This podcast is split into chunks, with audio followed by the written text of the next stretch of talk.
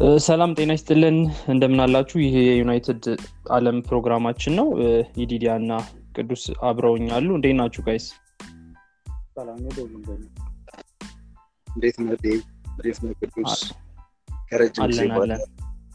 በጣም ብዙ ጊዜ ሆነና የቡድኑ እስኪ ሞት ጠብቀን ለመገናኘት ይመስል ለራንት ነው የሚመስለው። ለራንት እንዲመች ነው የሚመስለዋ ለማ ራንት እንዳይኖር ነው እንጂ የሆነ ተረጋግተን ወጥቶልን ምናምን። እሱም አሪፍ ስትራቴጂ ነው። ሳይታሰብ። ሆፕፉሊ ከአሁን በኋላ ብዙ አንቆይም ብለን ተስፋ እናደርጋለን።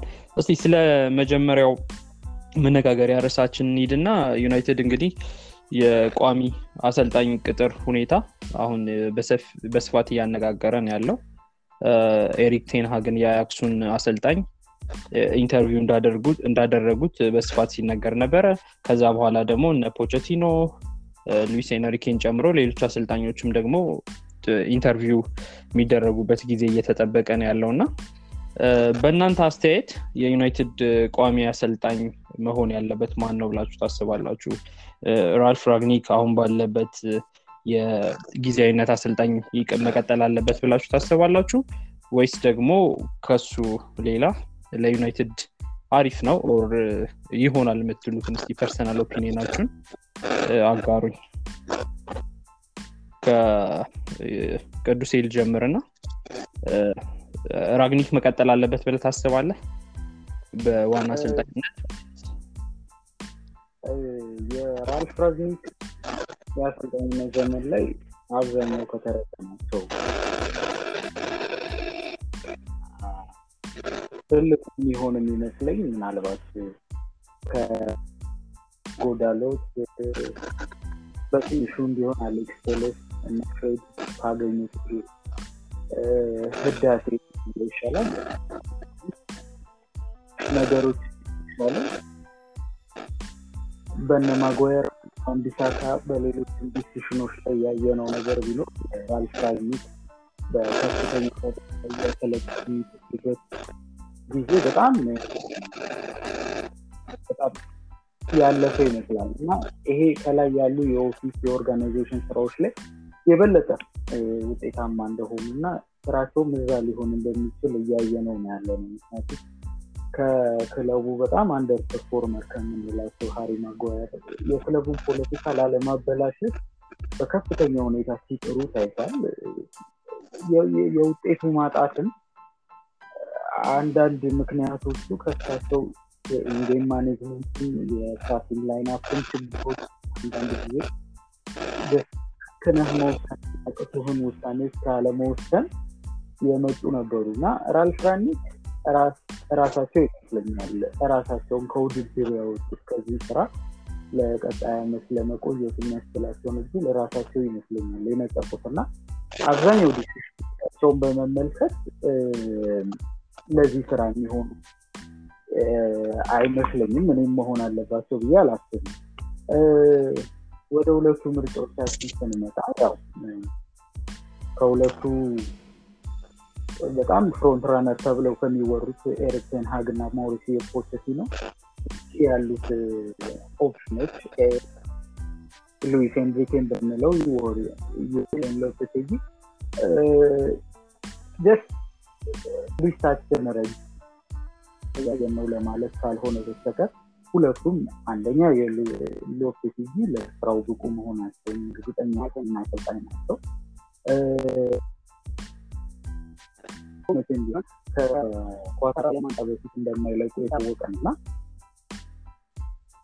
ማንቸስተር ዩናይትድ አሁን ለአሰልጣኝነቱ ስፖርት ሁለቱን ሲያወዳደር እንደከረመ አማራጮቹም እነሱ እንደነበሩም የታወቀ ነው። ሌሎች አሰልጣኞች እንመለከታለን ብለናል የሚለው ይሄ ከዋንቢሳካ ግዢ ጋር ስምንት መቶ አራት right back ኦችን scout አድርገን ነበር ከሚለው ለይቻለ አይተህ ዋንቢሳካን አትገዛ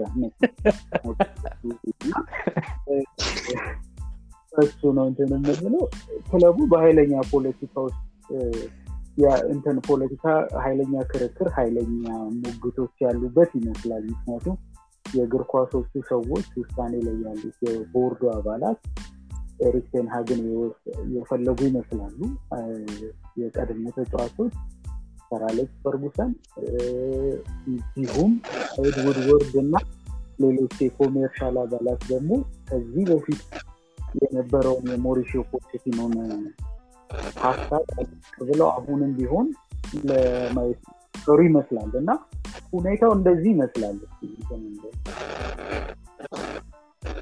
okay። ምን ትላለህ? ራግኒክ ላይ የተለየ ሀሳብ አለ?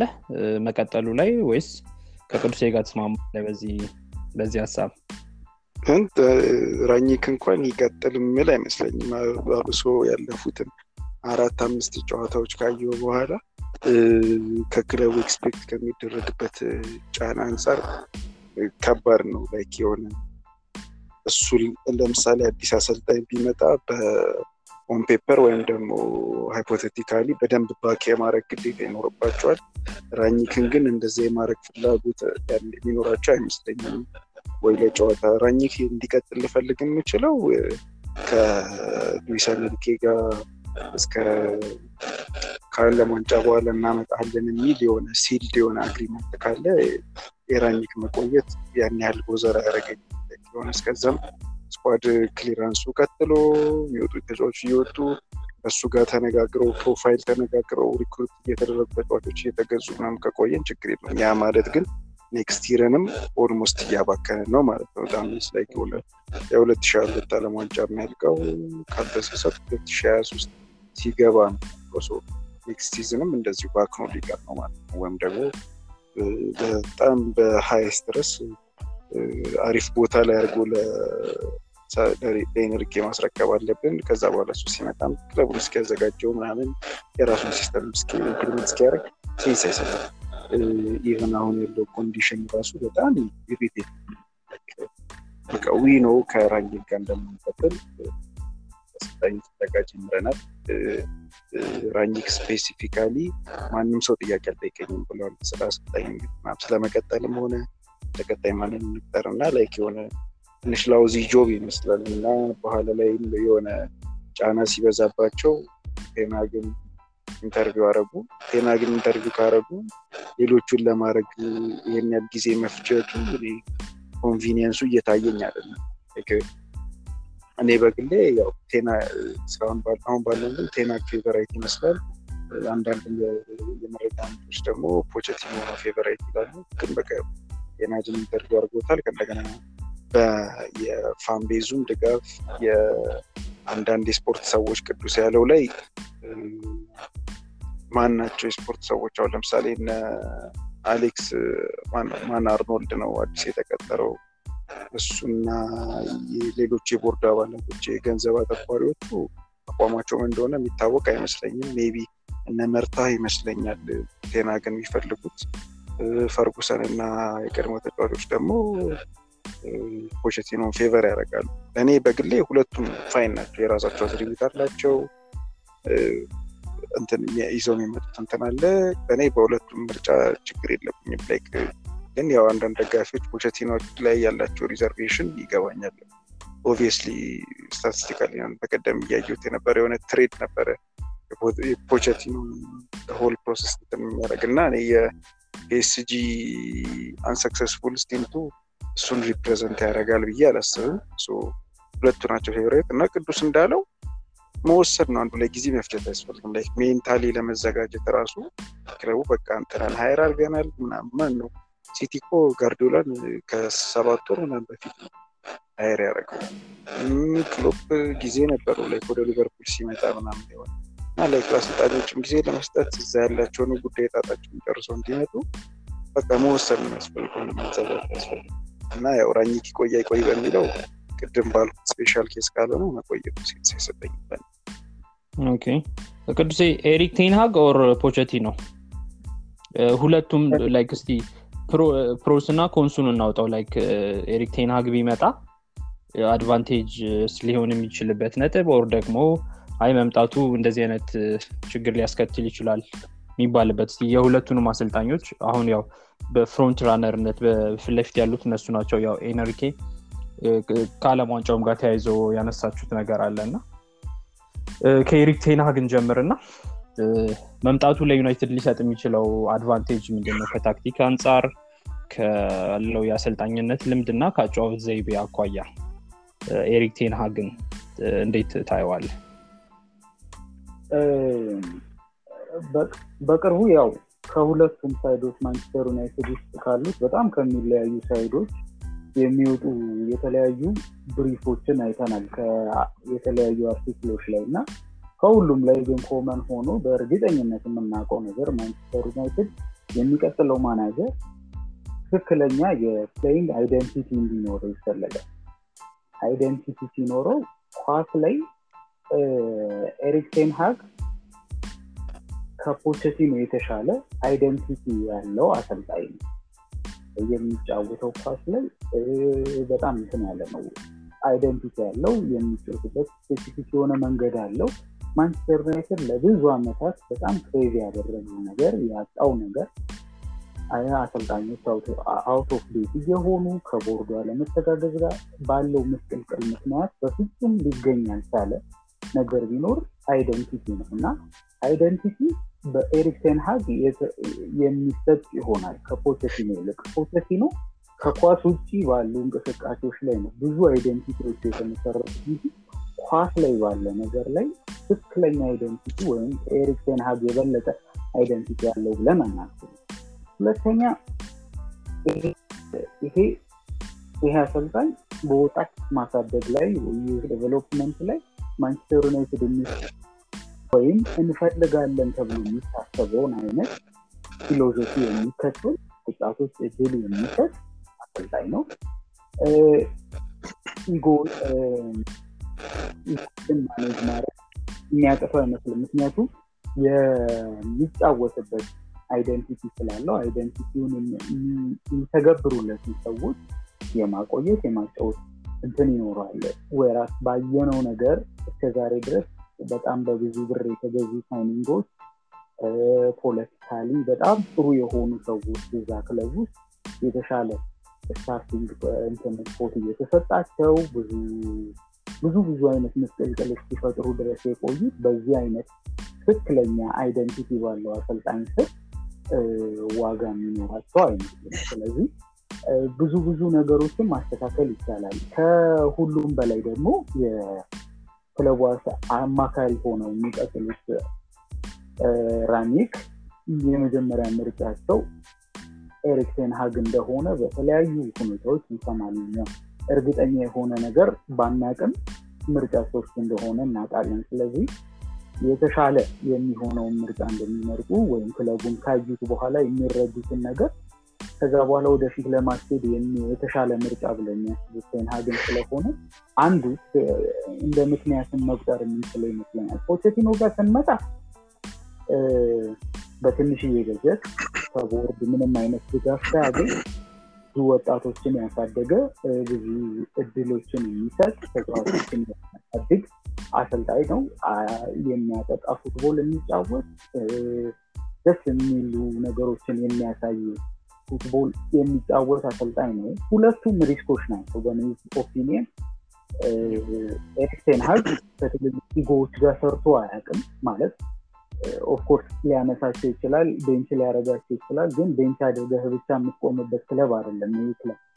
እንደ አያክስ ኳስ ተጫውቼ ብቻ ጨርሳለሁ የምትልበት ክለብ አይደለም ኳሱን ከጨረስክ በኋላ ፎቶ መነሳት ያሉብህ ክለብ ነው።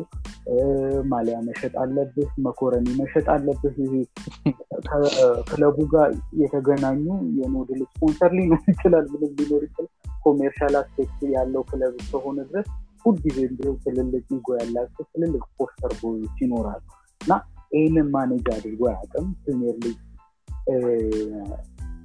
ፕሪሚየር ሊግ ልክ ፔፕ ጓርዲዮላን የመጀመሪያው ዓመት ላይ እንደተቀበለው ወይም የርገን ክሎፕ መጀመሪያ ሁለት ሶስት ዓመቶች ላይ እንደተቸገሩት በጣም በከባድ ሁኔታ ሊቀበለው ይችላል or ሌሎች ሌሎች ነገሮችን ማንሳት እንችላለን በቴንሃግ በኩል። በፖቼቲኖ በኩል አስጊው ነገር ይሄ አሰልጣኝ የማዝናናት በጣም እቺ በጣም ከቅርቡ በተለይ ከሰር አሌክስ ፈርጉሰን retirement በኋላ የመጣች just ከኳስ ውጭ ያለን እንቅስቃሴ የ exciting football just እንዲህ እንዲህ አይነት ሰው ከማሸነፍ ውጭ ያሉትን ነገሮች በሙሉ display የሚያደርግ obsessive የሆነ culture አለ አሁን ላይ እና ይሄንን ሁሉ የሚያሟላ የሚያስደስት ሆኖ ነገር ግን የመጨረሻው piece የሌለው የማሸነፍ mentality ው ራሱ በጣም ሀሞቱ የፈሰሰ አይነት አሰልጣኝ እስኪመስል ድረስ ባለፉት አመታት ውስጥ የማሸነፍ ስነልቦና በጣም በጣም በቃ ዝቅ ያለ ሆኖ ተገኝቷል። ባለፈው አመት ላይ ፒኤስጂ አጣዋለሁ ብሎ የማያስበውን ፕሪሚስ ሊግ አንድን አጥቷል የፈለገ ነገር ብንለው በፒኤስጂ squad የሚደረስበት distance ላይ የነበረበት ምንም አይነት ምክንያት እንኳን ይሄ ሰበብ ልንጠቅስለት የማንችል የፒኤስጂን እንትን ብለዋል ሁለት ጊዜ ከሻምፒየንስ እስከ መውጣት ደርሰዋል።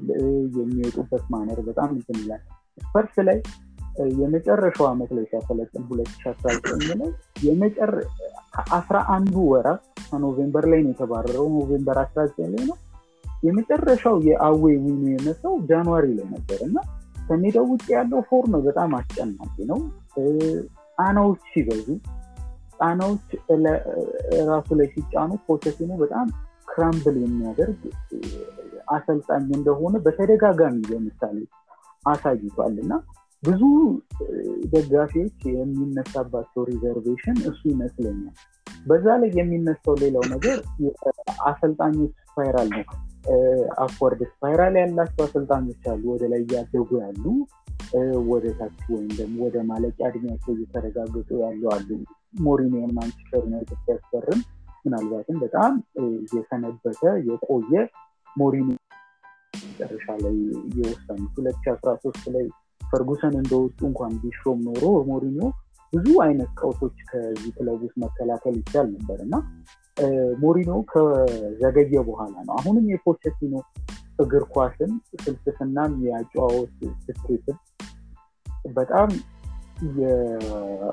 የታችኛው እድገት ላይ ያለ ወደ ታችኛው በኩል ብቻ እየሄደ ያለ ይመስላል። ኤሪክሰን ሀግ ደግሞ በሚጫወተው ፉትቦልም ሆነ ባለፉት ሁለት ባለፉት ሶስት ዓመታት ሁለት ቡድኖችን ከስር እንደገነባ አሰልጣኝ ስናየው በስነ ስርዓት ማየት የምንችለው በማደግ ላይ ያለ አሰልጣኝ መሆኑን እና ለእኔ ምርጫዬ ከሁለቱ ከሆነ ያው ኤንሪኬም possible ቢሆን ኖሮ ክረምት ላይ ጥሩ option እሱ ነበረ። ግን ከሁለቱ ካየ ነው ኤሪክ ቴን ሀግ exciting ኡ የሆነው risk ነው ብዬ ነው የማስበው።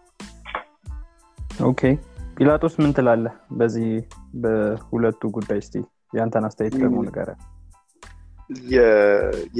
በተወሰነ በኩል ከቅዱስ ጋር የምስማማቸው እንትኖች አሉ። አሁን ለምሳሌ pros and cons ነው እናውጣ ያልነው አደለ የቴንሃግ con pro ምንድን ነው ብትለኝ አንደኛ አጫወት style ኡ ምናምን ሁሉ ነገሩ clear ነው። እኔ በጣም የወደድኩትና ብዙ ሰው የማያነሳው እዚህ ማጥ የሆነ ክለብ ውስጥ ለመግባት initiative አለው like ፈልጓል። interest አለው። አሁን ያው ማንን እንደምናምን ባናቅም መረጃዎቹ የሚሉት like እውነት ለመናገር አሪፍ profile ያለው አሰልጣኝ ቢሆን ዩናይትድ ያደረገው ነገር ሊያናድድ ይችላል። interview ካረጉት በኋላ ይህን ያህል ጊዜ መቆየቱ ምናምን ትናለም ግን positive ሆኖ response እየጠበቀ ነው። ይሄ አሪፍ initiative ነው። That means like የሆነ challenge ኡን ይፈልገዋል ማለት ነው። ይህ ሰውዬ like የሆነ ለመቀበል ኃላፊነት ለመቀበል ዝግጁ ነው ምናምን። ከዛ በተጨማሪ ከወጣቶች ጋር ይሰራል የሚገነባቸው ቡድኖች በእኔ አስተያየት low cost ናቸው። ታስወታይ ላይ በጣም። Going forward ለዩናይትድ የምመኘው ነገር ነው። ላይ ነን የሆነ stupid የሆነ expenditure አልፈልግም። በኋላ ላይ የኬንን topic ስናነሳው እናወራለን ነው። እና like የሆነ ደስ የሚል ነገር እና ቅዱስ እንዳለው ደስ የሚል risk ነው ቴንሃግ ፖቸቲኖ ደግሞ ምንድነው pro ምናም ብለ ብትጠይቀኝ አጫወቱ ይታወቃል ምንም ለማወቅ ቅዱስ እንዳለው ከኳስ ውጭ የሚያደርጋቸው እንቅስቃሴዎች dominate ያደርጋል ምናምን ይባል እንጂ ለእኔ ከኳስ ጋርም የፖቸቲኖ እግር ኳስ ግልጽ ነው። ምንድነው እኔ የምወደው የፖቸቲኖ ጨዋታ like እንደ team ነው የሚያጠቃው፣ እንደ team ነው የሚከላከለው። በጣም direct ነው። like ይሄ pressure ን ተጠቅሞ ኳስ ከቀማ በኋላ እዛው መደረግ ያለበትን እዛው የሚያደርግ አይነት team ነው። የሆነ like የሆነ front የመጀመሪያው line of defense ኳሱን ከቀማ መቀባበል ላይ ያስፈልግ ይችላል። እዛው ወደ መሞከር መቀጥቀጥ ላይ focus ያደርጋል።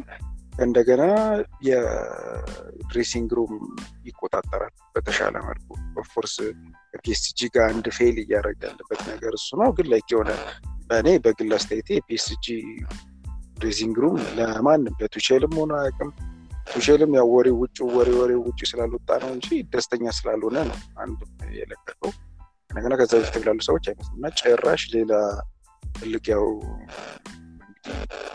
አንዱ የዓለማችን ምርጥ ተጫዋች ሜሲ ተጨምሮበት ተቸግረዋል። ግን እንደ ዩናይትድ አይነት dressing room ን መቆጣጠር ያቅተዋል ብዬ አላስብም። Plus የሚገዙለትን ተጫዋቾች እንትን ይላል። እንደገና ደግሞ የፖቸቲኖ የአሰልጣኝ ቡድን recruitment ራሱ ይሰራል። በቶተናም አይተነዋል። ከዛ በፊትም በሳውዛምፕተን ማለት ነው። Of course ሳውዛምፕተን በጣም የተደራጀ team ነው ለዴቪሉ ማለትም አመራር ላይ ያሉ ሰዎች ለ recruitment ይመቻሉ። ስፐርስ ግን እንደዚህ አይነት team አይደለም። እንደውም ጋሬዝ ቤልን ሽጦ ዝም ብሎ ሰባት ተጫዋች የሰበሰበ team ነው። ግን like እዛ ካስገባ በኋላ የፖቸቲኖ ግዢዎች በጣም direct ነበሩ። ሁለት ደግሞ ቅዱስ አንስቶታል like የሆነ ይሄ ያቺ ኪስ የለችም የለችውም።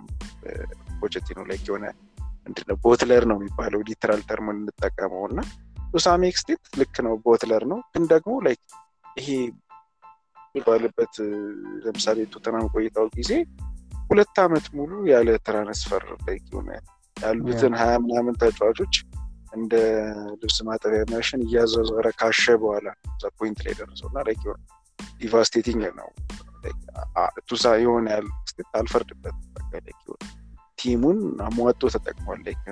እዚህ የሚላችሁ ከሆነ ሻምፒየንስ ሊግ final የደረሱ ጊዜ በቃ ከአያክስ ጋር የነበረው ጨዋታ ሁሉ ነገር የቴናግን team ነው beat አድርጎ ያለፈው። እዚህ የሚላችሁ ከሆነ ሉካስ ሞራ trick ሰርቶ ምናምን ማለት ነው።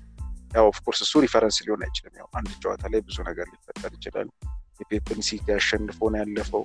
እንደገና ደግሞ ይሄ ከቼልሲ ጋር ከሲቲ ጋር even ከዩናይትድ ጋር under ሞሪኞ እያለን ከኦሌ ጋር ነው ትንሽ ቀጠቀጥ ነው እንጂ ከዛ በፊት የነበረው team ኦች ላይ በደንብ challenge ማድረግ ይችል ነበር። ከዛ ደግሞ ፕሪሚየር ሊጉን ያውቀዋል። ሊጉን በደንብ ያውቀዋል። ምን በቂ ጊዜ ያሳልፏል ከሳውዛምፕተን ጋር ከቶተናም ጋም so ላይ እሱ እንደ advantage ነው። ከዛ ደግሞ ሌላው እንትን logically እናስበው ካለን advantage ነው። ግን በሌላ መልኩ ስናስበው disadvantage ሊሆን ይችላል። ተጫዋቾቹ እሱ መፈለጋቸው አንድ advantage ነው። እኔ ግን እንደ ደጋፊ ግን ያስፈራል። ያው የተጫዋቾችን አመለ ሸጋ እንዳልሆኑ ስለምናቅ አመለ ሸጋ እንዳልሆኑ ስለምናቅ ይረብሻል። ያው ከፈለጉት ለማልበጥ ፈልገው ነው የሚለው። ሊያስፈራን ይችላል ግን እንደ advantage ም መታየት ይችላል ወደ con ኣቸው ስንገባ እኔ ቴናግ ያለኝ reservation ከ ego ከ manage ከማድረግ በላይ የደች ሊግ እና የእንግሊዝ ፕሪሚየር ሊግ በጣም የተለያዩ ናቸው demand ኦቹ።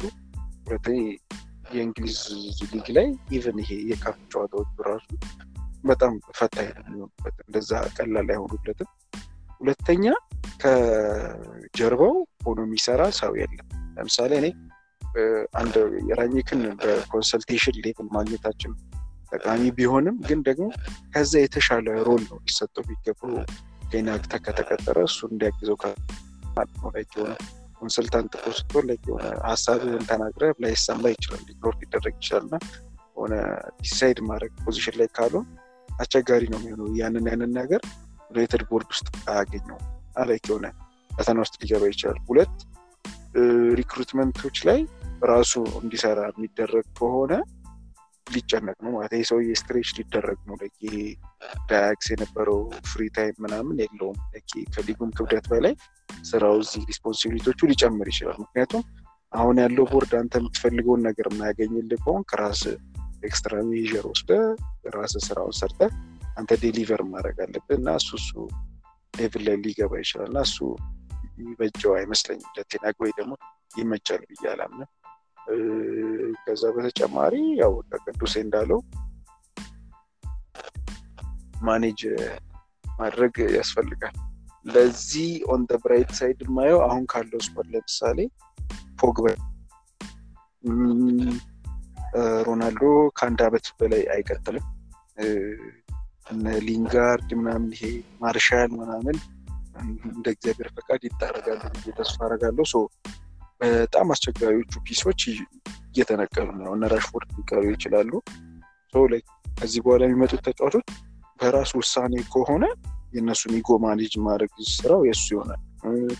ቀስ ብሎም እንትን አናቅም የሚፈጠረውን ግን ለምሳሌ ትልልቅ ተጫዋቾችን ቁጭ ሊያደርጋቸው ይችላል። በረኛ ጨምሮ ዴህያ ምናምን ላይ expected ሊሆን አፈል ሊያደርግ የሚችል ነገር ነው።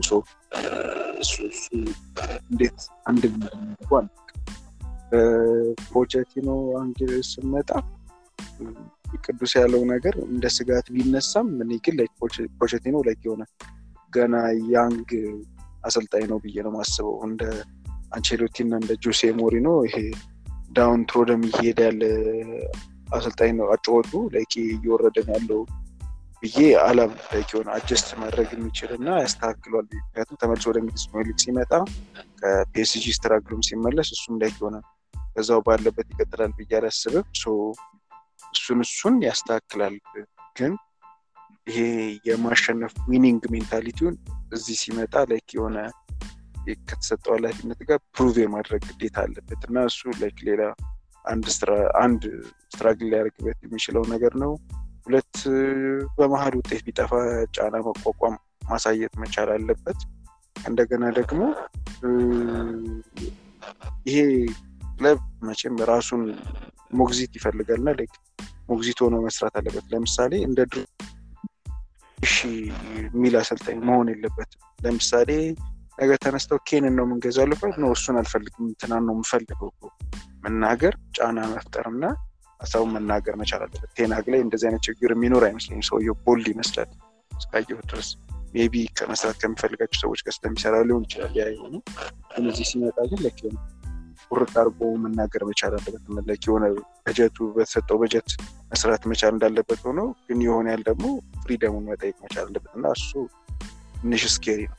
እኔ ማለት ነው። ግን የተለየ ነገር ለማየት ደግሞ ስንፈልግ ከሆነ የምፈልገው ቴንሃግ አሪፍ የሆነ እኛ ከተመቸንለት ጥሩ ስራ ሰርቶ መውጣት ይችላል። ወይም ደግሞ እኔ አሁን ከሚቀጠረው አሰልጣኝ ቀጥሎ እንዲቀጠር የምፈልገው ከዛሬ አምስት ዓመት ስድስት ዓመት በኋላ ሩኒን ስለሆነ እሱ የሆነ ground work ኡን lay አርጎ እንዲሄድለት ፈልጋለሁ የሆነ አስተካክሎለት ያው ቴንሃግ ይሻላል። ግን ሁለቱም ቢሆን እኔ ምንም complain አላረግ ደስ ብሎኝ ነው move ኡን ማድረግ ላይ። የራሳቸው advantage ያላቸው disadvantage ያላቸው እሱን ይዘን ቀጥል ባይ ነው። okay አሪፍ። ኤሪክ ቴንሃግ ላይ of course በሻምፒየንስ ሊግ በባለፉት አመታት ሪያል ማድሪድን ያሸነፉበት ዩቬንቱስን ታላላቅ ቡድኖችን almost በሚገርም በሚባል ብቃት ያሸነፈ ቡድን ነው። ከኤርዲቪዚዮም ወጣ ባለመልኩ በአውሮፓ እግር ኳስም የተፈተነ ቡድን ነው። እና ግን እኔ አንድ እንትን አለኝ የአያክስ ተጫዋቾች ላይ አያክስ ላይ በጣም well refined የሆነ system ነው። በጣም ይሄ ማሽን ነው በቃ አላደል አንድ ተጫዋች ወጣ አልወጣ ብለህ ብዙ ያን ያህል significant ለውጥ የሚያመጣ አይደለም። ምክንያቱም ይሄ ያሉት part ኦች እንዳለ ከንትኑ ይበልጣሉ። like sum ኡ በጣም ጥሩ ነው ነገር እና ካየን ከአያክስ ወጥተው አስራ አንዱ በአንድ በሁለት ዓመት ውስጥ ሙሉ በሙሉ ሊተካ ይችላል እና ምንም ለውጥ አይፈጠርም።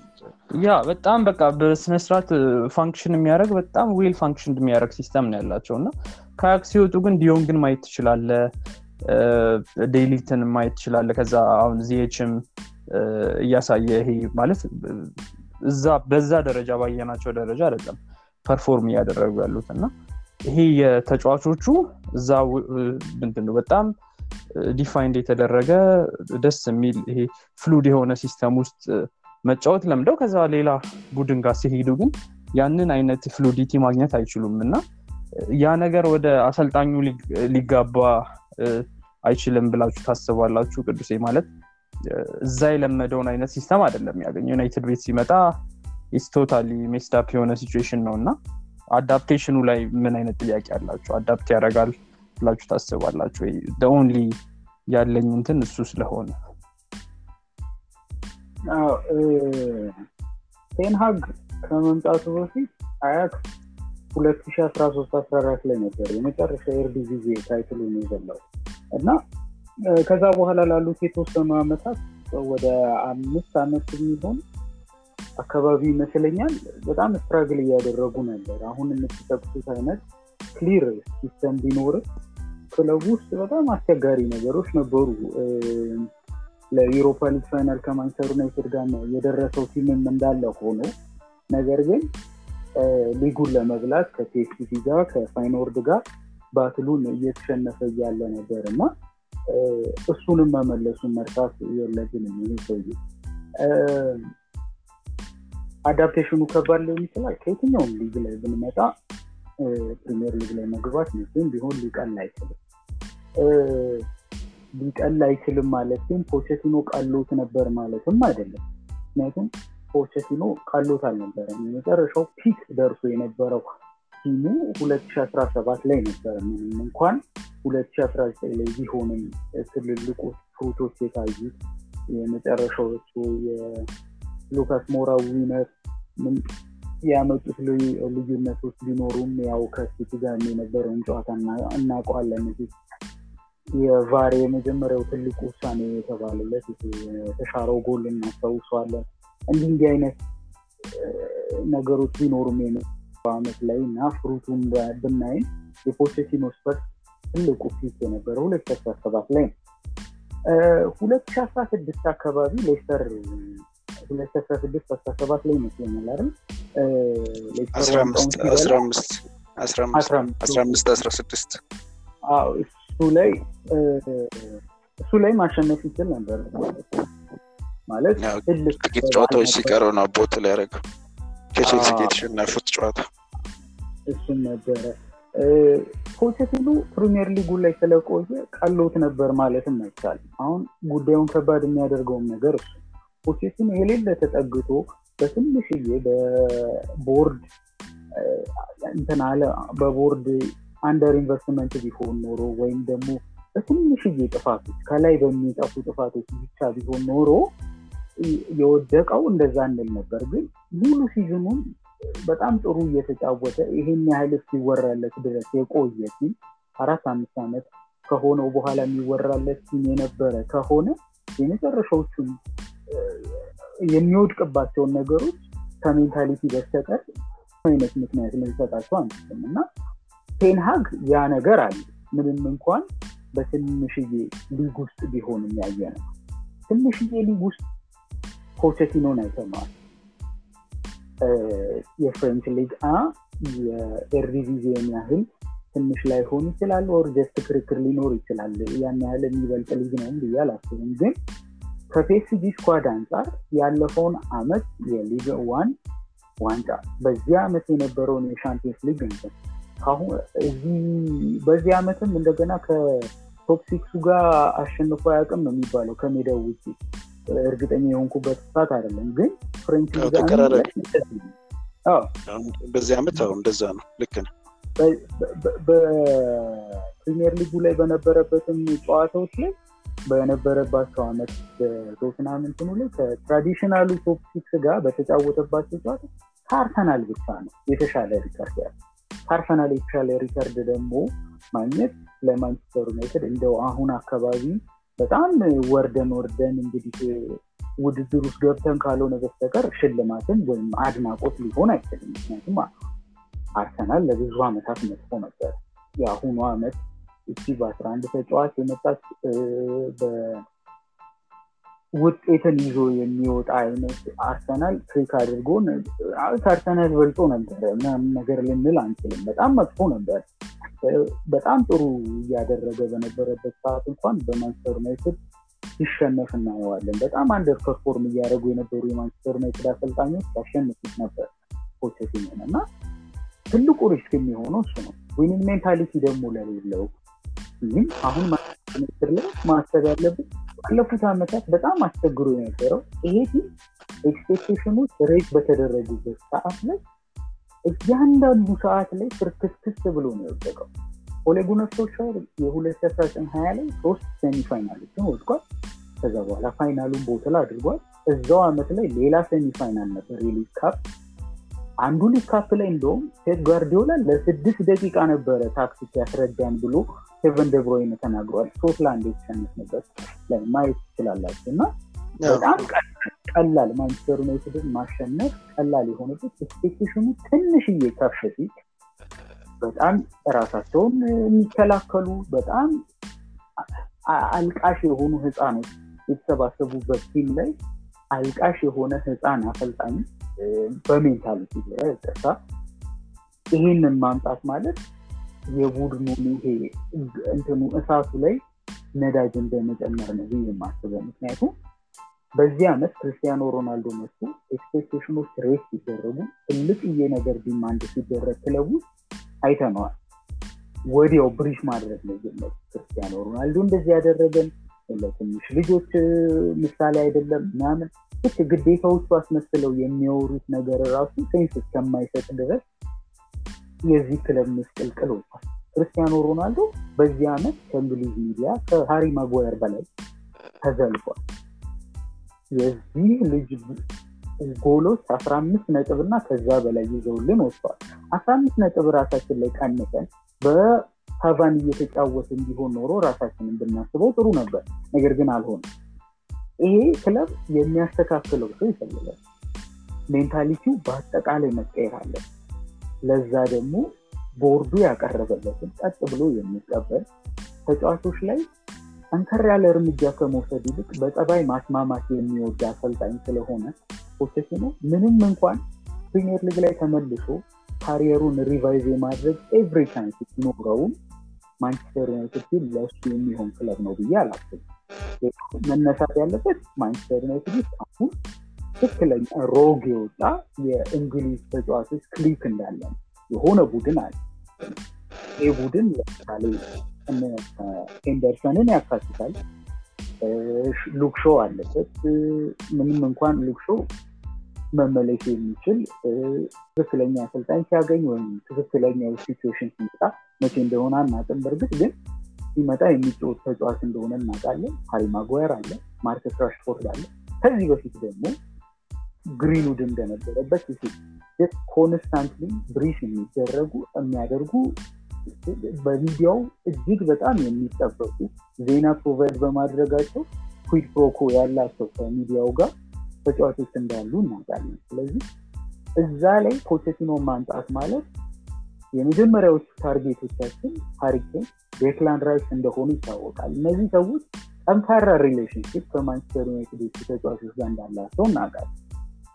ይሄ ማለት ክለቡ ያለው አሁን በጣም rogue የወጣውን ቡድን የበለጠ ማጠናከር ይሆናል ብዬ አስባለሁ። ይሄ ደግሞ በጣም አደጋ ነው ብዬ የማስበው እና ከሁሉም አንጻር ስናየው ከ mentality አንጻር ከኳስ በላይ በሆኑ ምክንያቶች እኔ ከ mentality አንጻር ይመስለኛል እማልመርጠው። adaptation የተባለው ላይ አሁን ለ Ten Hag የሚያስፈራው ነገር የሚሆነው ይሄ ሊግ ጨዋታዎችን ከማሸነፍ ከምናምን በላይ ለምሳሌ አሁን ይሄ ሰውዬ ሳይፈርም እኮ ሀሪ ኬንን እና አንድ ሰው አስፈርሞ ሊጠብቁት ይችላሉ። ሁለት እሱ የሚፈልገውን ተጫዋች exactly ላናገኝ እንችላለን። ይሄ በ commercial ምክንያቶች እና በአንዳንድ ምክንያቶች ሌሎች ተጫዋቾች ሊገዙለት ይችላል። እኔ ፖቸቲኖን የምወደው like እንጨትም ስጠው ብረት ይጠቀምበታል። ለምሳሌ let's say አንደር ኦሌም አልሰራም፣ ትንሽዬ ራልፍ ለማስተካከል ሞክሯል። ለምሳሌ ፖቸቲኖን ማክቶሚኔ እና ፍሬድን ብትሰጠው ለእነሱ የሚሆን አይነት system ወይም ደግሞ coaching system ተጠቅመው የተወሰነ ያክል productive ለማድረግ ይጥራል እና ይሄ ክለብ ከሚያሰጉኝ አንዳንድ limitation ኦች አንጻር አልጠላውም። ፖቸቲኖ የሆነ preferred option ባይሆንም ማለት ነው።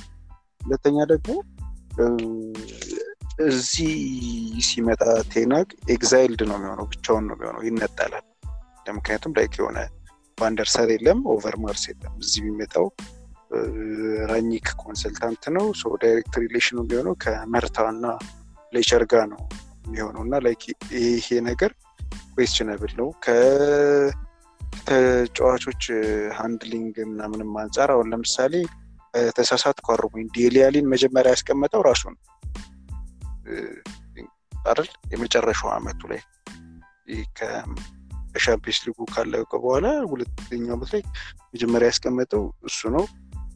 like የሆነ method ኦቹ በጣም smooth ና ይሄ በጣም strict የሆነ ወይም ደግሞ ቁጠኛ አይነት ነገር ምናምን ባይሆንም like የሆነ ያን ያህል እንትን ደካማ ነው ብዬ አላስብ ከዛ ደግሞ ከፒኤስጂ ቴነሩም የሚማረው ነገር ይኖራል። እዛ ከተፈጠረው mess አንጻር የሆነ ነገር ይማራል። ስለዚህ like የሆነ እንትናት ግን ቴናግ ግን ቅዱስ እንዳለው ፕሪሚየር ሊግን መቀላቀል እንደሌላ ሊግ ስላልሆነ ከባድ ቢሆንም ይሄ የሊጉን የመልመድ እና ያለመልመድ ጉዳይ አይደለም። like የሆነ የዩናይትድ system ላይ fit ማድረግ መቻል አለበት። ለምሳሌ መጥቶ እኔ ይሄ የግል አስተያየት ነው። አይቀየርም ይህ ክለብ። አሁን ራኒክ ምናም consultant ሆነ ምናም የሚባለውም የተጫዋቾች ግዢ ላይም already እያየ ነው like የሆነ rumor ሊመስል ይችላል ግን እውነት ናቸው። actually ሰዎቹ ለዴክላር ራይስ እና ለሃሪ ኬን መቶ መቶ ሚሊዮን ለመክፈል እየተዘጋጁ that's like የሆነ shit show የሆነ recruitment ነው ለኔ። blunt መሆን ነው የምፈልገው። like በጣም stupid የሆነ ስራ ነው እና አይቀየርም እና እዚህ system ላይ ነው ሄዶ ቴናግ የሚመጣው። ሰው ነገ ኬን እና ዴክላር ራይስ ነው የምንሰጥ እና ሁለት መቶ ሚሊዮን ጨርሰዋል ቢሉት team ኡን መስራት አለበት በዛ ላይ። ልክ ይሄ team አምስት ስድስት ተጫዋች ሊያስፈለገው ማለት ነው። like ይህን fit ማድረግ ሊያስቸግረው ይችላል ብዬ አምናለሁ። እና ይሄ ዴቭም ያለው ነገር የ Dutch league እኔ በጣም ይለያል። በጣም like ለምሳሌ በዛ በትን system በአያክስ system ቫኒስተር ወይንም coach ብታደረገው ቫን coach ብታደረገው አንድ አመት ጊዜ ብትሰጠው adapt አድርጎ ስራውን መስራት ይችላል። ሊያመጡት ይችላሉ ብዬ አስባለሁ። በእርግጥ ቅዱስ እንዳለው ፌኖርድ እና ፒኤስቪ ለተወሰኑ አመታት dominate አድርጓቸው ነበር። ግን እንጃ እንደዛ ነው። ይሄን ያለኝ reservation ዴቭ እዚህ ጋር ማስታወስ ያለብን ነገር ዘጠና ሶስት percent የሚሆኑት እስካሁን ድረስ ፕሪሚየር ሊግን ያሸነፉ አሰልጣኞች ካሰለጠኑት ክለብ በፊት league experience ያልነበራቸው ናቸው። ስለዚህ ፕሪሚየር ሊግ ፔፕና ክሎፕም ተነስቷል።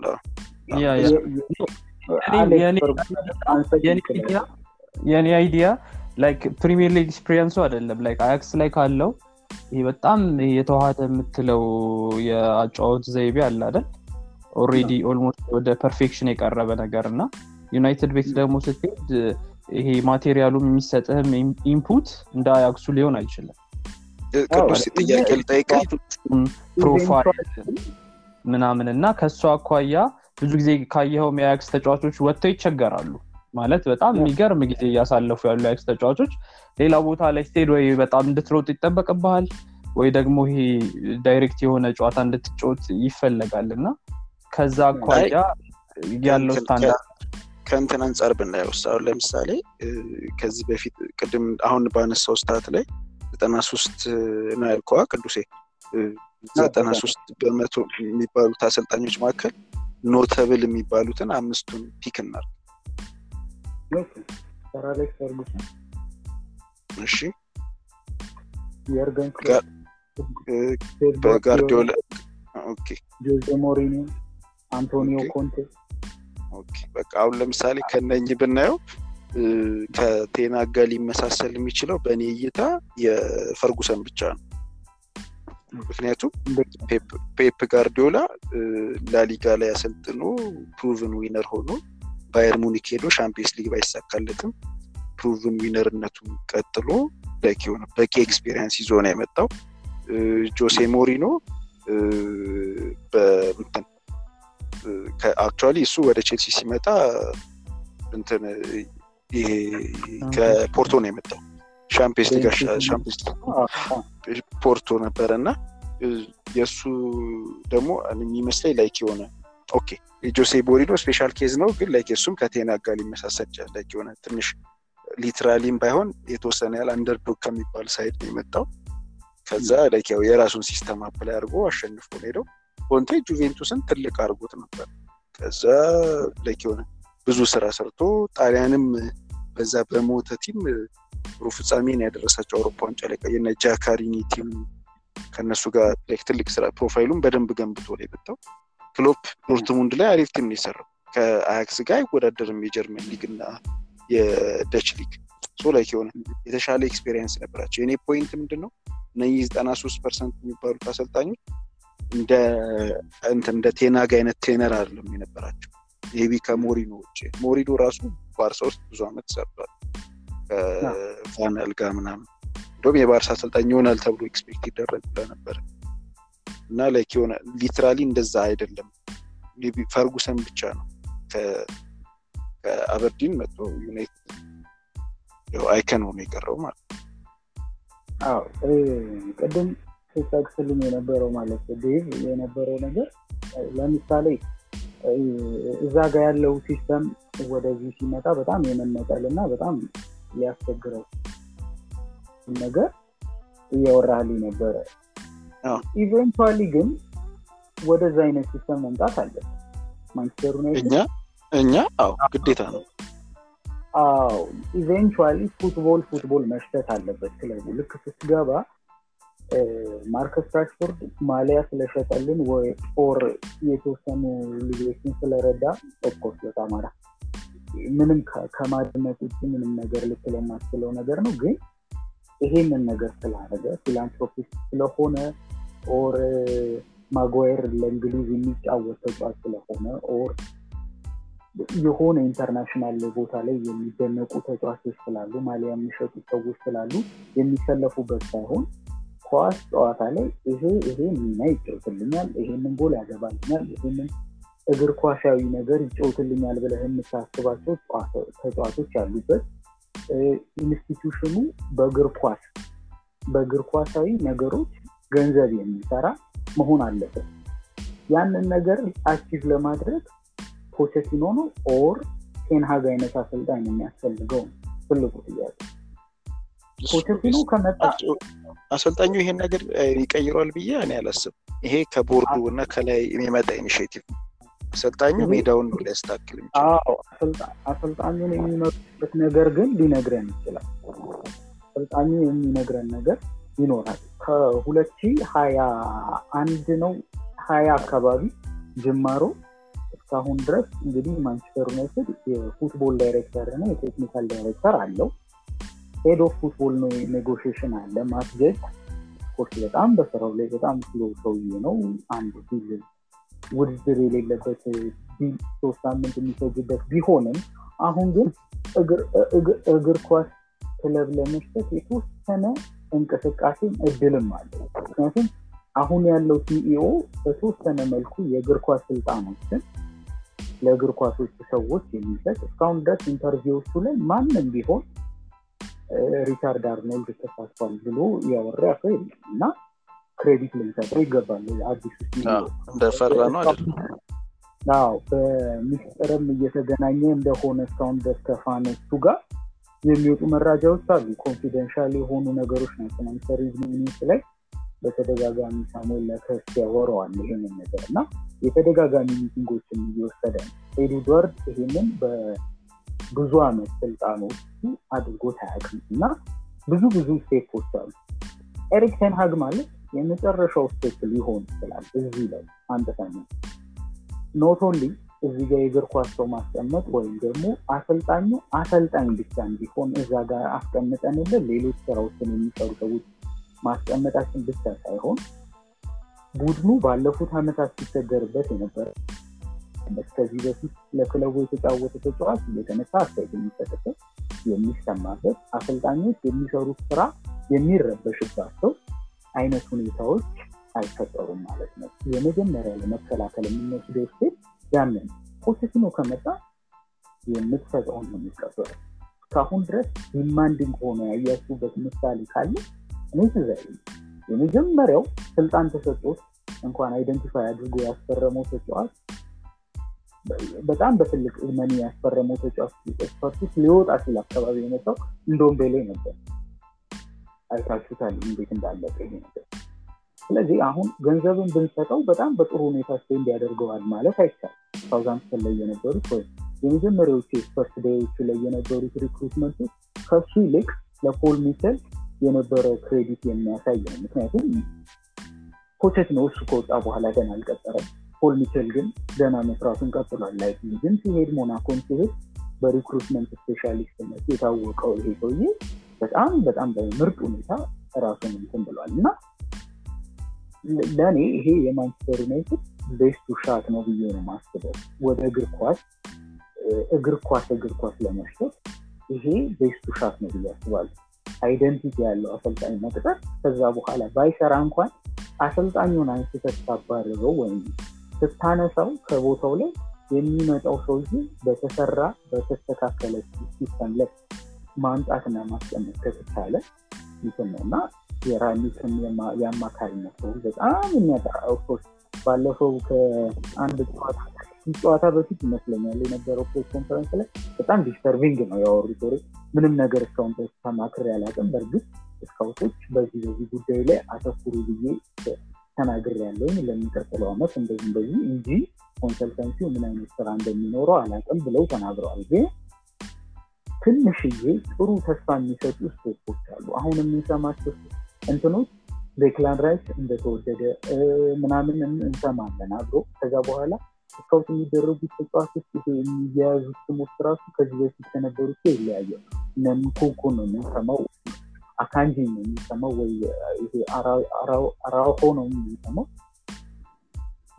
በጣም functional የሆኑ ለ system የሚመቹ ተጫዋቾችን ነው እንጂ እየሰማን ያለ ነው shirt seller ኦች አይደለም። በአብዛኛው ራይስ ተወዶብን እንተወዋለን የሚል አይነት ነው የማንቸስተር ዩናይትድ አሁን የሚወዱት ነው። ኬንን ዛሬ of course ሮብ ጆሰን ያወራው ግን መቶ ሚሊዮን ፓውንድ በላይ ያወጡት ማንቸስተር ዩናይትድ ይገዛዋል ብዬ አላውቅም። ምንም እንኳን በጣም ጠንካራ ፍላጎት ያሳያል የሚለው ነገር እንትን ማለት መጠርጠሬን ባላቆምም ግን የሚገዛ አይመስለኝም እና ቴንሃግ ለዛ ነው የምፈልገው።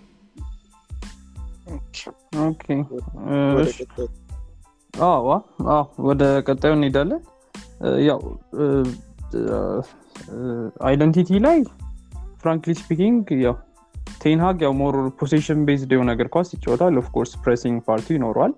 ፖቸቲኖም ደግሞ በ pressing የሚታወቅ አሰልጣኝ ነው። of course የፒኤስጂውን experience ያው ፒኤስጂ ላይ ያለው situation ምንም ነገር ለማድረግ አይመችም ለየትኛውም አሰልጣኝ እና I think decide የምናደርግበት መንገድም እንደ ክለብ በየትኛው መንገድ ነው የምንሄደው? ይሄ direct የሆነ or ደግሞ ፕሬስ እየተደረገ የሚሆን አጫዋት style ነው የምንፈልገው? ካልን I think ፖቸቲኖ ለዛ more suitable ነው ብዬ አስባለሁ or ደግሞ possession based የሆነ fluid የሆነ እግር ኳስ ደግሞ የምንፈልግ ከሆነ ከቴንሃግ ጋር እንሄዳለን ተብሎ ነው የሚታሰበው። ብሩኖ ፈርናንዴዝ or የሃሪኬንን ነገር በዚሁ ላይ አንድ ላይ ማንሳት እንችላለን። እና አዲሱ አሰልጣኝ ሳይታወቅ ገና interview ላይ ባለበት ሁኔታ ብሩኖ ፈርናንዴዝም ውሉ ሊያራዝም ነው። ጫፍ ላይ ደርሷል። I think መፈረሙን አላቅም እና እንደዛ እየተባለ ነው። ከዛ ሃሪኬንም አሰልጣኙ ማንም ይሁን ማንም ይፈርማል የሚል ነገር አለ እና ጲላጦስ እንዴት ታየዋለህ? like ዋና ቋሚ አሰልጣኝ ሳይኖርን እንደዚህ አይነት commitment ኦች ውስጥ መግባት እንደ ክለብ እንደ አካሄድ ትክክል ነው ብለህ ታስባለህ or of course በ board እና በ technique director or በ sporting director የሚመራ ቡድን የምንፈልግ ከሆነ ይሄኛው ትክክለኛ አካሄድ ነው ብለህ ታስባለህ እና በዛውም ሁለቱንም ለያይቼ ሀሳቤን ልስጥ።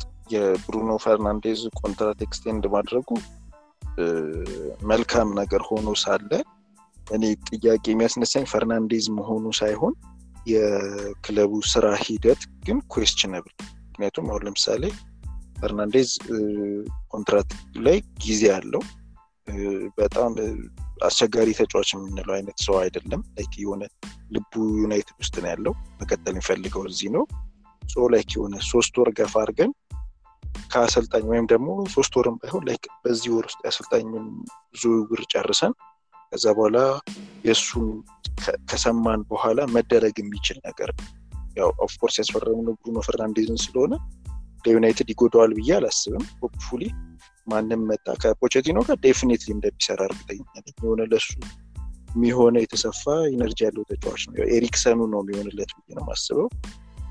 ቴንሃግ ግን tiny ጥዬ ጥያቄ ምልክት አለኝ። ያው እንደ ሰው ይለያያል ፈርናንዴዝ ያለው አመለካከት፣ ግን possession football questionable ነው ለእኔ ፈርናንዴዝ ታታሪ ተጫዋች እና willing ተጫዋች ስለሆነ coachable ስለሆነ ሊስተካከል ይችላል። ግን ክለቡ ይህኔ ፖግባም ሁለት ዓመት ኮንትራት ቀርቶት ቢሆን ኖሮ ወይ ዴሄያንም ቢሆን ሮናልዶንም ቢሆን አሰልጣኙ ሳይመጣ ሊያስፈርሙ ይችሉ ነበር ማለት ነው። እና ይሄ sense አይሰጥም ለእኔ ማለት ነው። like ምክንያቱም ከአሰልጣኙ ጋር ማየር ተጫዋችን ቢሆን ኖሮ like የማይሆን shit ውስጥ እየገባን ነበር። እና የሆነ ጊዜ ችግር የለውም ነበር። like አሰልጣኝ ከገባ በኋላ ብሩኖ ፈርናንዴዝ offer ቢደረግለትም እሺ ብሎ የሚፈርማል ብዬ አስባለሁ። as long as የገንዘብ ጉዳዮች እና አንዳንድ ነገር ከተስተካከለ ማለት ነው። የሀሪኬን ጉዳይ ከተለያዩ ሰዎች ጋር ዛሬ የሆነ አጭር thread ጽፌ ነበረ። almost like it shows like የሆነ recruitment ኡ ምን እየሰራ እንደሆነ አንደኛ የሀሪኬን ዝውውር question የማደርግባቸው point ኦች ምንድን ነው? አንድ እድሜው፣ ሁለተኛ እንግሊዛዊ ነው እና እንግሊዛውያኖች እዚህ team ውስጥ እየፈጠሩት ያለው ነገር ጥሩ አይደለም። ሶስት ደግሞ ከ future potential እድሎችን ይዘጋል። ሀሪኬንን ካመጣኸው ብዙ ብር ነው የምንከፍለው። ከእንደገና በጣም star ተጫዋች ነው፣ ሀያ ምናምን ጎል የሚያገባ ተጫዋች ነው። ከዛ ግን form ኡ dip ቢያደርግ አንስተ ቁጭ አታደርገውም። ሌላ war ነው የምትቀሰቅሰው እዚህ ብዙ ሽኩቻ ያለበት squad ላይ ቁጭ አታደርገውም። ከእንደገና አሰልጣኙንም power ያሳጠዋል ብዬ ከማምናቸው አይነት ተጫዋቾች አንዱ እሱ ነው። ምክንያቱም ማታነሳው ማታስቀምጠው አይነት ተጫዋች ለአዲስ አሰልጣኝ ጭራሽ አሁን ለምሳሌ ቅዱሴ እንዳለው ተሳክቶ ቴንሃግን የምናመጣ ከሆነ በተቻለው አቅም flexible ሊሆን ይገባል። like የሆነ ቫንሃል ላይ የሰራነው ስህተት መደገም የለበትም። like የሆነ የአንተ system ይሻለናል፣ አንተ የምትለው ይሻለናል ብለን የምናመጣውን አሰልጣኝ እንደዚህ አይነት obstacle ኦች ልንሰጠው አይገባም። የሀያ ዘጠኝ ዓመት ነገ ሰላሳ የሚሞሉ አሰልጣኝ ተጫዋች ገዝተን ደግሞ ሁለት ሶስት ዓመት ነው የሚጫወትልህ ግን የሆነ የሀያ ሶስት ዓመት የሀያ አራት ዓመት ልጅ ብትገዛ ግን ሌሎች youngster ኦች ጋር እያቀያየርክ እያጫወት ከሁለት ዓመት ምናምን በኋላ ሶስት አራት አማራጮች ሊኖረን ይችላል ፊት ላይ ማለት ነው። ሀሪኬን ግን እንደዚህ አይነት option የሚሰጠን አይመስለኝም። ያው ለውጤታ ለ immediately ለቀጥታ ውጤታማ ለመሆን በጨዋታ ሊጠቅመን ይችላል። ግን እኔ በእነዚህ በእነዚህ ሁኔታዎች favor አላረጉም። ከዛ ሌላ ደግሞ ትልቁ point ማን ነበር የስፐርሱ boss ስሙ ጠፋኝ። ዳኒ ሌቪ ዳኒ ሌቪ በፍጹም በቀላሉ የምትፋተሱ አለ so ገና ከአሁኑ ሚዲያዎች ስለ ኬን ካወሩ he knows በቃ እኛ desperate እንደሆነ ማለት ነው። እሱ መቶ ሚሊዮን ነው የሚጠይቀው የሆነ የማይመስል እንትን ማለት ነው። በቀደም የሆነ የደሞዝ እንትን ወጥቶ ነበር መሰለኝ የፕሪሚየር ሊግ ክለቦች እና ከአራት ከአምስት ተጫዋቾች በላይ ዩናይትድ በአመት በአመት ነው think በወር ወይ በአመት ከአንድ ነጥብ አምስት ሚሊዮን በላይ ይከፍላል ለተጫዋቾች ማለት ነው። በጣም በጣም በጣም ብዙ ገንዘብ ሀሪኬንን እኛ ብናስፈርመው ከሶስት መቶ በታች የሚከፈለው ይመስላችኋል? እና አይመስለኝ እንኳን እሱ ማርሻልም ሁለት መቶ አርባ ነው የሚከፈለው። ማጓየር መቶ ዘጠና ነው። ብሩኖ ፈርናንዴዝ በእርግጥ ወደ ሁለት መቶ ሀምሳ እጠብቃለሁ። እሱ ደግሞ መቶ ሀያ ነው የሚከፈለው። at least double የሚደረግለት ይመስለኛል። እና like የሆነ ሌላ ጫና የሚፈጥር አይነት ሰው ነው የሚመጣው። እንደገና ገንዘብም በጣም ብዙ ነው የሚያስወጣ። ያ ገንዘብ spend መደረግ ያለበት ሌሎች ሶስት አራት ቦታዎች አሉ። ለእኔ ዩናይትድ ይሄኛው ዩናይትድ ሰባት ስምንት signing ይፈልጋል። በዚህኛው side ከተቻለ አራት ካልተቻለ ሶስት ተጫዋች ከዛ በቀጣዮቹ ሁለት signing ደግሞ ቀሪዎቹ ተጫዋቾች መሟላት አለባቸው ብዬ ስለማምን ይህን ያህል ገንዘብ በሀሪኬን ላይ ማፍሰስ lousy business ነው ለኔ እና አይጠቅመንም ባይ ነኝ ይህን ያለ ቅዱሴች ስለ ሀሪኬን ምን ትላለህ? እየተወራ ያለው ዝውውር እሱ ስለሆነ። በዚህ አመት መጀመሪያ ላይ ካልተሸጥኩኝ አልጫወትም አይነት እሰጥ አገባ ውስጥ የገባ ሰዓት ላይ ጋሪ ኔቭል በስካይ ስፖርት ላይ በጣም ሲደግፈው ታይቷል። በጣም የመልአክ ያህል ነው ለ professionalism ሀሪኬን እያሉ ነበር ሲያወራለት የነበረው ሚላ ጉብነና በዚህ season ወደ መሀል በመጣ ቁጥር ምን ያህል professional እንደሆነ አሳይቷል። ሀሪኬን እንግሊዛዊ ተጫዋቾች ብለን ከምናስባቸው stereotype ሲወጣ በጣም ጠንካራ ሰራተኛ ማለት የሚያገባውን ጎል ቁጥር አይተ እንዴት deep ሆኖ እንደሚጫወት ስታይ vision ኡን ስታይ professionalism ስታይ የተወሰነች እንኳን ጥሩ ነገር በሰጠኸው ቁጥር አሁን ኮንቴ መጡ ሁለት ጨዋታ ሲያሸንፉ የሚመሳሰል ይሄ የማሸነፍ ስነልቦናውን ስታይ just የሚማጥ አይነት ተጫዋች እንዳልሆነ ግልጽ ሀያ ዘጠኝ አመቱ ነው። ማንቸስተር ዩናይትድ ቢያፈርመው ለሶስት አመት በእርግጠኝነት ትልልቅ ትልልቅ ነገሮችን ማምጣት የሚችል አለ ነገር ግን ችግሩ ማንቸስተር ዩናይትድ deal የሚያደርገው ከዳንኤል ሌቪ ጋር ዳንኤል ሌቪ ከዳንኤል ሌቪ ጋር ዲል ማድረግ ማለት ሂፕ ሪፕሌስመንት በላይ እጅግ በጣም የሚያ ፕሮሰስ ነበር ብለው ነበር ሰራ በጣም ከባድ ፕሮሰስ ውስጥ ትገባለ ክለቡ ያለው ማትጀጅ ማትጀጅ ማለት ለዋንቢሳካ ለሃሪ ማጓየር እና ለጃንጂን ሶስት ወር የፈጀበት ተደራዳሪ ነው። በጣም በጣም ከባድ ማለት ክለቦች የጠየቁትን ዋጋ ለመስጠት ደስ ቁጭ ብሎ ሶስት ሳምንት አራት ሳምንት የሚከራከር የሚደራደር አይነት ሰው ተደራድሮ ምንም አይነት ሂሳብ አያውቅም። እና በእንደዚህ አይነት ድርድር ሂደት በብዙ አይነት በብዙ ሚሊዮን ፓውንዶች የሚመጣው ሀሪኬን ማንቸስተር ዩናይትድ ትልልቅ አይነት ለውጦችን ለማምጣት ባሰበበት ክረምት ላይ የሚያስፈልገው signing ነው ወይ ብለህ ስጠይቅ ግን አይሆን ማንቸስተር ዩናይትድ ሁለት ሁለት የሚሆን arguably midfielder ያስፈልገዋል። የቀኝ winger ያስፈልገዋል የካቫኒም ሆነ የሮናልዶን ደግሞ ቀይሮ የሚያጫውት አጥቂ ያስፈልገዋል። ቢቆይ እንኳን ሮን center back ያስፈልገዋል። ሁለት fullback ያስፈልገዋል። of course አሁን ላይ address ባናደርገው እንኳን እነዚህ አምስት ቦታዎች በዚህ season ካልተዳረሱ በሚቀጥለው አመት ራሽፎርድ ቋሚ ሆኖ ማንም የማንቸስተር ዩናይትድ ደጋፊ አምኖ ክለብ አይገባም ማክቶሚናይ ናስሬት የፈለገ የአሰልጣኙ ችሎታ እንትን ቢልም እንደ አዲስ ሊፈጥራቸውና ሊወልዳቸው አይችልም። እና በ quality የሚያንሱ ተጫዋቾችን replace መደረግ አለበት። እዚህ ጋር ሁለቱ ተጫዋቾች ወደ bench በተለይ ማክቶሚኔይ ፍሬድ እንኳን ለ system የተመቸ ጥሩ አሰልጣኝ ካገኘ ጥሩ ሚና ሊጫወት እንደሚችል እናውቀዋለን። ግን ከፍሬድም ጋር of course option አለ። ሶስት ጨዋታ ደህና ከተጫወተ ሰላሳዎቹ ይረሳሉ። በአብዛኛው passing football በሚወዱ ሰዎች ይሸፈንለታል ይሄ እንትንና ብዙ አይነት ጉድለቶቹ እየተረሱ እናውቃለን። ይህ ስምንት ቁጥር ሲጫወት just አሁን pass ማድረግ ሲያቅተው ድረስ የነበሩ መረሳት የለባቸውም እና እሱ የሮናልዶ ሰላሳ ስምንት ዓመት በሚሞላው season በሚቀጥለው ዓመት ከሳምንት ሳምንት ማየት አስፈልግ እና መቶ ሚሊዮን ፓውንድ እሱንም ከበቃ ነው ሙሉ ለሙሉ ይሄ ሁሉ ፕራዮሪቲ ያለ ሀሪኬን ላይ የቡድኑን ዳይናሚክስ ያበላሸዋል። ሁለተኛ ከሮናልዶ ጋር እንዴት አድርገን የምትጠቀሙ ያንግ የሆነ ለብዙ ዓመት መጠቀም የምትችልን አይነት እንደ ዳርዊን ኒኔዝ አይነት ኦር እንደ አሌክሳንደር አይዛክ ሌሎችም scouting ውጤቶች ሊሆኑ ይችላሉ። so እዛ ጋር አምጥተህ ከሮናልዶ ጋር እያፈራረክ መጠቀም የምትችለው አጥቂ ማስፈረም ነው ወይስ just ከሮናልዶ ጋር አንደኛው bench ሲሆን አንደኛው እየተበሳጨ አንደኛው ለማስደሰት እንትን እየሞከርን እንደገና ሌላ season የምንፈጅበትን አይነት አጥቂ ነው የምንፈልገው።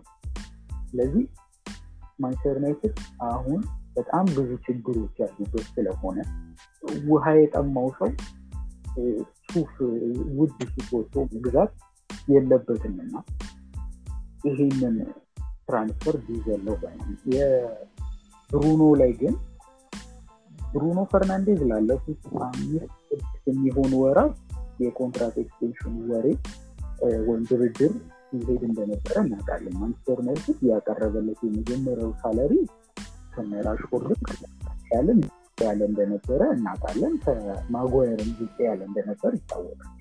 ለማንቸስተር ዩናይትድ ከ sir ፈርጉሰን retirement በኋላ እንደ ብሩኖ ፈርናንዴዝ አይነት ምርጥ ተጫዋች እስካሁን ድረስ አላየንም። ይሄ fact እሱን እያወቅን ለልጁ በጣም ያነሰ ደሞዝ ማቅረብ ማለት በጣም ምጠት ነበረ። ልጁ ደግሞ ማወቅ የሚፈልገው የቡድኑ ambition ላይ የሚሄድበትን አቅጣጫ ማወቅም እንደፈለገ የምናውቀው መረጃዎች ነበሩ ከዚህ በፊት አለ እና ለስድስት ወራት ያህል ኦንጎይንግ ሲሆን የነበረ ስለነበረ አሁን ላይ የአሰልጣኞቹ ካናገሩም በኋላ ይመስላል። ምክንያቱም የኤሪክ ቴን ሃግ ኢንተርቪው መደረግ ከወጣ በኋላ አሁን ደግሞ በቅርቡ እየሰማ እንደነበረ ከእንደ አንድ ሚቱን ኢንፎርማል የሆነ ዲስከሽን ከፖቴቲኖ ጋር ጆን መርቶ እንዳደረገ መስማታችንን ሲሰን እና ይሄ ከተዋወቀ በኋላ ነው ይሄ ነገር አፕሩቭ ተደርጎ አግሪመንት ተደርሷል ሲባል የሰማ ነው እና ኖት ጀስት አሁን ዝም ብሎ ክለቡ የደረሰበትን ነው ማለት አንችልም። ኦፍኮርስ በዚህኛውም በኩል እርግጠኛ መሆን እንደማንችለው ሁሉ ማለት ነው እና ከኢንተርቪው ዜና ከሁለት ቀን በኋላ ነው የትኛው ነገር confirm የተደረገው። አሁን just መፈራረም እና announce ማድረግ ብቻ የሚቀረው ይመስለኛል። ነገር ግን ሁለቱም አሰልጣኞች ሊጠቀሙት የሚችሉ በጣም የክለቡ የ win mentality core የነበረ ተጫዋች እንደሆነ እናውቃለን። እና ይህ ተጫዋች መፈረሙ በጣም በጣም እሺ መልካም። የመጨረሻ መነጋገሪያ ነጥባችን እንግዲህ የሉዊ ቫንሃል በቅርብ የሰጡት አስተያየት አለ ከኤሪክ ቴንሃግ ከዩናይትድ ጋር መያያዙን በማስመልከት I think ክለቦች ሁለት አይነት ክለቦች አሉ። አንድ የእግር ኳስ ክለብ አንድ ደግሞ የንግድ ክለብ አይነት የሚመስል አስተያየት ሰጠው እና ያው of course ሉዊ ቫንሃል ብዙ ጊዜ አነጋጋሪ የሚባሉ አስተያየቶችን ይሰጣሉ እና ጲላጦስ እንዴት አገኘኸው? እና እንዴትስ verdict ምንድን ነው የሚሆነው? በዛ ላይ ምን ትላለህ የሉዊ ቫንሃል አስተያየት ላይ በዚህ ጉዳይ ላይ ከሌሎች ከሁለት ሶስት ሰዎች ጋር ረጅም ሰዓት chat አድርጌበታለሁ የእኔ perspective ምንድን ነው ቫንሃል ሁልጊዜም spiteful ነው። ለዩናይትድ spiteful ማለት የሆነ revengeful አይነት attitude ነው ያለው። still የለቀቀው አይመስለኝም። plus የተባረረበት መንገድ? ወይ ትንሽ የሆነ disappointing እና of course የራሱ contribution እንዳለ ሆኖ የሆነ የተሰጠው ክለብ እና በኋላ ላይ የገጠመው ነገር ይለያያል። እና ለእሱ ለ failure ኡም አንድ ምክንያቱ እሱ ነበርና ላይ የሆነ ብዙ ቁጭቶች አሉበት። ነገረኛ አይነት አስተያየቶች ነው ሁሉ ጊዜ የሚሰጠው። እሱን under consideration ሆኖ እኔ የተናገረው ነገር ላይ ምንም ስህተት አላገኘሁበትም ከምከራከረው ሰው ጋር አንዱ ሲነሳ የነበረው ነገር ምንድን ነው ዩናይትድ ለሀያ አምስት ዓመት commercial ክለብ ነበረ። ዩናይትድ ለሀያ አምስት ዓመት commercial ክለብ አልነበረ። of course ገንዘብ generate ገንዘብ እና ዋንጫ generate የሚያደርግ ክለብ ነበር። ላለፉት አስር ዓመታት ግን ዩናይትድ ዋንጫውን ትቶት ገንዘቡ ላይ focus ያደረገ ክለብ ነው። so technically ሰውየው spiteful ም ሆነ ይናገረው በቅድነት የሚናገረው እንትን የተናገረው ነገር ላይ ስህተት አላገኝ ሁለተኛ እኔ የዩናይትድ ደጋፊዎች እንዲያስቡት የምፈልገው ነገር ቴንሃግ እኛን ከሚፈልገን በላይ እኛ ቴንሃግን እንፈልጓለን እንደ ክለብ ማለት ማለት ኤሪክ ቴንሃግ ነገሮችን አድበስብሶ ከአያክስ ጋር አንድ አመት ቆይቶ ሲቲ ቢገባ ወይ ናግልስማን አልሳካለት ብሎ ባየርን ሙኒክ ቢሄድ ወይ እንትንም ቢሄድ የተሻሉ አማራጮች አሉ። ከክለብ structure ም አንጻር ይሄ ከገንዘብ freedom አንጻር ፒኤስጂም ሊሄድ ይችላል እኮ ያው ፖቼቲኖ ባለበት ሁኔታ የሚቀጥል ካልሆነ ማለት ነው። ስለዚህ እኛንን የምንፈልገው ቴንሃግ ከእሱ እንትን initiative ን ወስዶ እኛን መቀላቀል ቢፈልግም እሱ እኛን ከሚፈልገው በላይ እኛ እሱ ያስፈልገናል የሆነ አፍርሶ እንዲሰራን ማለት ነው። so እንደ ለኔዘርላንድ አሉ ከሚባለው ምርጥ የ coaching talent ውስጥ ወደ ዩናይትድ አትሂድ ብሎ መናገሩ fairly እኒያው እንደ outsider እኒያው ካልን ምንም ስህተት የለም። እንደ ዩናይትድ ደጋፊ ቢያበሳጭ ምክንያቱም ያስፈልገናል። ቴንሃግ ላይ እኔ ስህተት አላየውበትም እና የተናገረው ነገር እኔ መቶ percent ትክክል ምክንያቱም ውጤታችን ይናገራል ገንዘብ እናመጣለን ዋንጫ የለም stability የለም identity የለም consistency የለም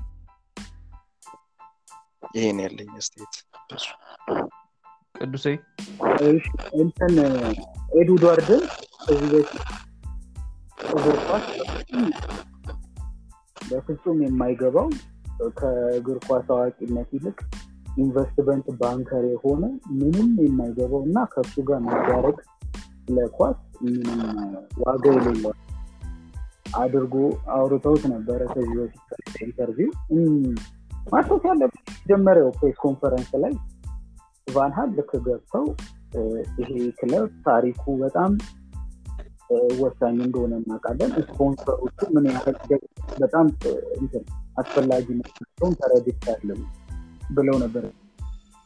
ይሄ ሀያ ደቂቃ ከሞላው career ኡ ጀምሮ እስካሁን ድረስ ተመሳሳይ ነገር ነው የሚናገሩ የሚናገሩት ነገር ላይ ቋንቋውም ወይም ባሳለፉት አመት ውድቀት በደጋፊ treatment የበለጠ bitter ሆኗል አዎ ልክ ነው። ደጋፊዎች point አላቸው። በጣም በትክክል በተለያዩ ሁለት transfer window ዎች ላይ ስድስት ተጫዋቾች አንደኛው ላይ አራት ይመስለኛል። ቫን ሃል ከሞሪንሆ ወይም ከኦሌ የተሻለ የሚፈልገው ተጫዋች ያህል ተገብቶለታል ምንም እንኳን አሁን ላይ ወጥቶ የሚያማርረው ሙለር ኔይማር ሌቫንዶቭስኪ እንዲገዙልኝ ብፈልግም አልተገዛልኝ ይህንን ነገር just competence እንውጣና የትኛው ቦርድ ነበር ማስፈረም ሪያል ማድሪድ ቢፈልግ ኖሮ ሌቫንዶቭስኪን ያስፈርም ነበር ኔይማርን ያስፈርም ነበር? እነዚህ ተጫዋቾች ካልፈለጉ I ማንቸስተር ዩናይትድ መምጣት ካልፈለጉ ሲጀመር መምጣት እንደሌለባቸው የዲማሪያ case ያሳያል። ዲማሪያ በኋላ ከቤቱ ቤቱ ከተዘረፈበት incident ውጭ በነበሩት ሁኔታዎች አማሮ ለማስወጣት ደረጃ የመጀመሪያው half ላይ በጣም ጥሩ performance ኦች ሲያሳይ ነበር። ተጫዋቹም አጥቷል አሰልጣኙም አጥቷል ማንቸስተር ዩናይትድ ደጋፊዎች መጨረሻ FA Cup አሸንፎ boo ሲደረግ መሀል point ነበር ከሴፕቴምበር እስከ ፌብሩዋሪ ድረስ ማንቸስተር ዩናይትድ ለፊት ሲያሰራ ቆይቷል ይሄ የቦርድ ችግር አይደለም በጣም የራቁ ኤክስትራ ከተሰዱ እንኳን ይሉ ነበረ ትዝ የሚላቸው ፔናልቲ ቦክስ ውስጥ ኳሱን ስትቀበሉ አብርዳ በኋላ ነው እንጂ ቀጥታ መንጠቅ የለባቸው ብለው ነበር የሆነ ሰዓት ትዝ የሚላችሁ ከሆነ አንድ ስራ የሆነ ቦል ቀጥታ አግብቶ በቃ ብስቶ ኖሮ ስኪል ድረስ ነበር የሆኑት እና ቫንሃት ኮምፕሊትሊ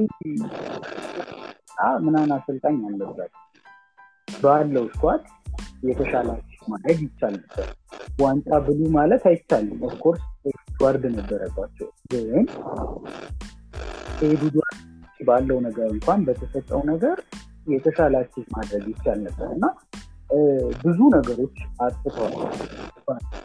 ጋዜጠኞችን ትሪት የሚያደርጉበት በጣም የተሳሳተ ነበረ ምንም የሚያህል በጣም አሁን ተናደን የምናወረው ብዙ ነገር ቢኖርብን ከፕሬሱ ጋር እንደዚህ የትኛውንም አይነት የሰው ልጅ እንደዚህ ትሪት የሚያደርግ ሰው ቡድኑ ውስጥ ባይኖር ይሻላል።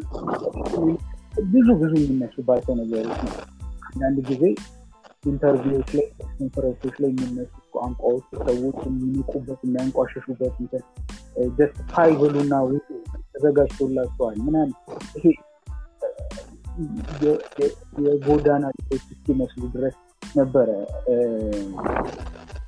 treat ያደረጓቸው ጋዜጠኞችንም አንዳንድ ተጫዋቾችንም እንደዚህ የማድረግ ነገር ይታይባቸው ነበር እና ማንቸስተር ዩናይትድ ከውድዋርድ appointment በፊትም ሳይሆን በፊትም ጫናዎች እንደነበሩበት ግልጽ ነው። ለምሳሌ ፈርጉሰን ልክ በመጀመሪያው ስድስት ወሮች የሚጠበቀው expectation የክለቡ ሳይዝ እጅግ በጣም አስደግጦ ነበር ብለው ሲናገሩ ሰምተን እናውቃለን። ሁልጊዜም ቢሆን ሁልጊዜም ቢሆን በአስደንጋጭ ሁኔታ እንደሚ እና ይህንን አሰልፍ አትምጣ ብለው ከሩበት ነገር ምንም እንኳን point ቢኖረውም በየታገና በጣም እስከ መጨረሻ የደረሰ መሆኑ ይታወቃል። ቫንሃል ትተውት የወጡት ማንቸስተር ዩናይትድ አሁን exist አያደርግ ዋናው ጥፋተኛ የነበሩት ግሌዘር ቢኖሩም ከስር እኩል እያጠፋ የነበረው ኤድዋርድ የእግር ኳስ structure ለመጫን በትንሹ እየተሞከረ ነው። ሲል እስካሁን ባሉት ሰዎች ላይ ጥያቄ ቢኖርብኝም ነገር ግን ከባዶ በጣም በስነሳት የሚሻልበት የብዙ ዓመታት በማንቸስተር ዩናይትድ ከአሰልጣኝነት ጀምሮ እስከ sport scientist እስከ ስካውት ሆነው ያገለገሉት ቢሆን መጥቶ አጠገቡ በነበሩ ተጫዋቾች የሚደነቀው ፍሌቸር ምንም እንኳን ሚናው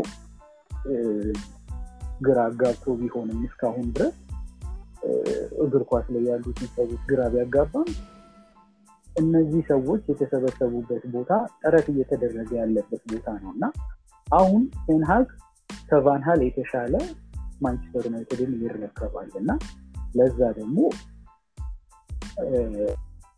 አብለው መምከራቸውም of course አሁን ላይ ትክክል ቢሆኑም ማንቸስተር ዩናይትድ prove የማድረግ wrong እንደሆኑ የማሳየቻ እድል አለው እያስባለን ዛሬ ላይ የወጣ አንድ article ነበረ።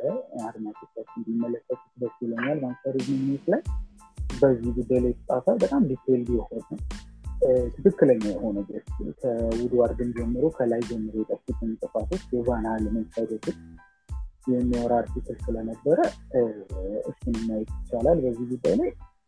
እና እሱን ነው የምለው አይ አሪፍ። እንግዲህ አድማጮቻችን የዩናይትድ አለም የዛሬው episode እንግዲህ አሁን የሰማችሁትን ይመስላል።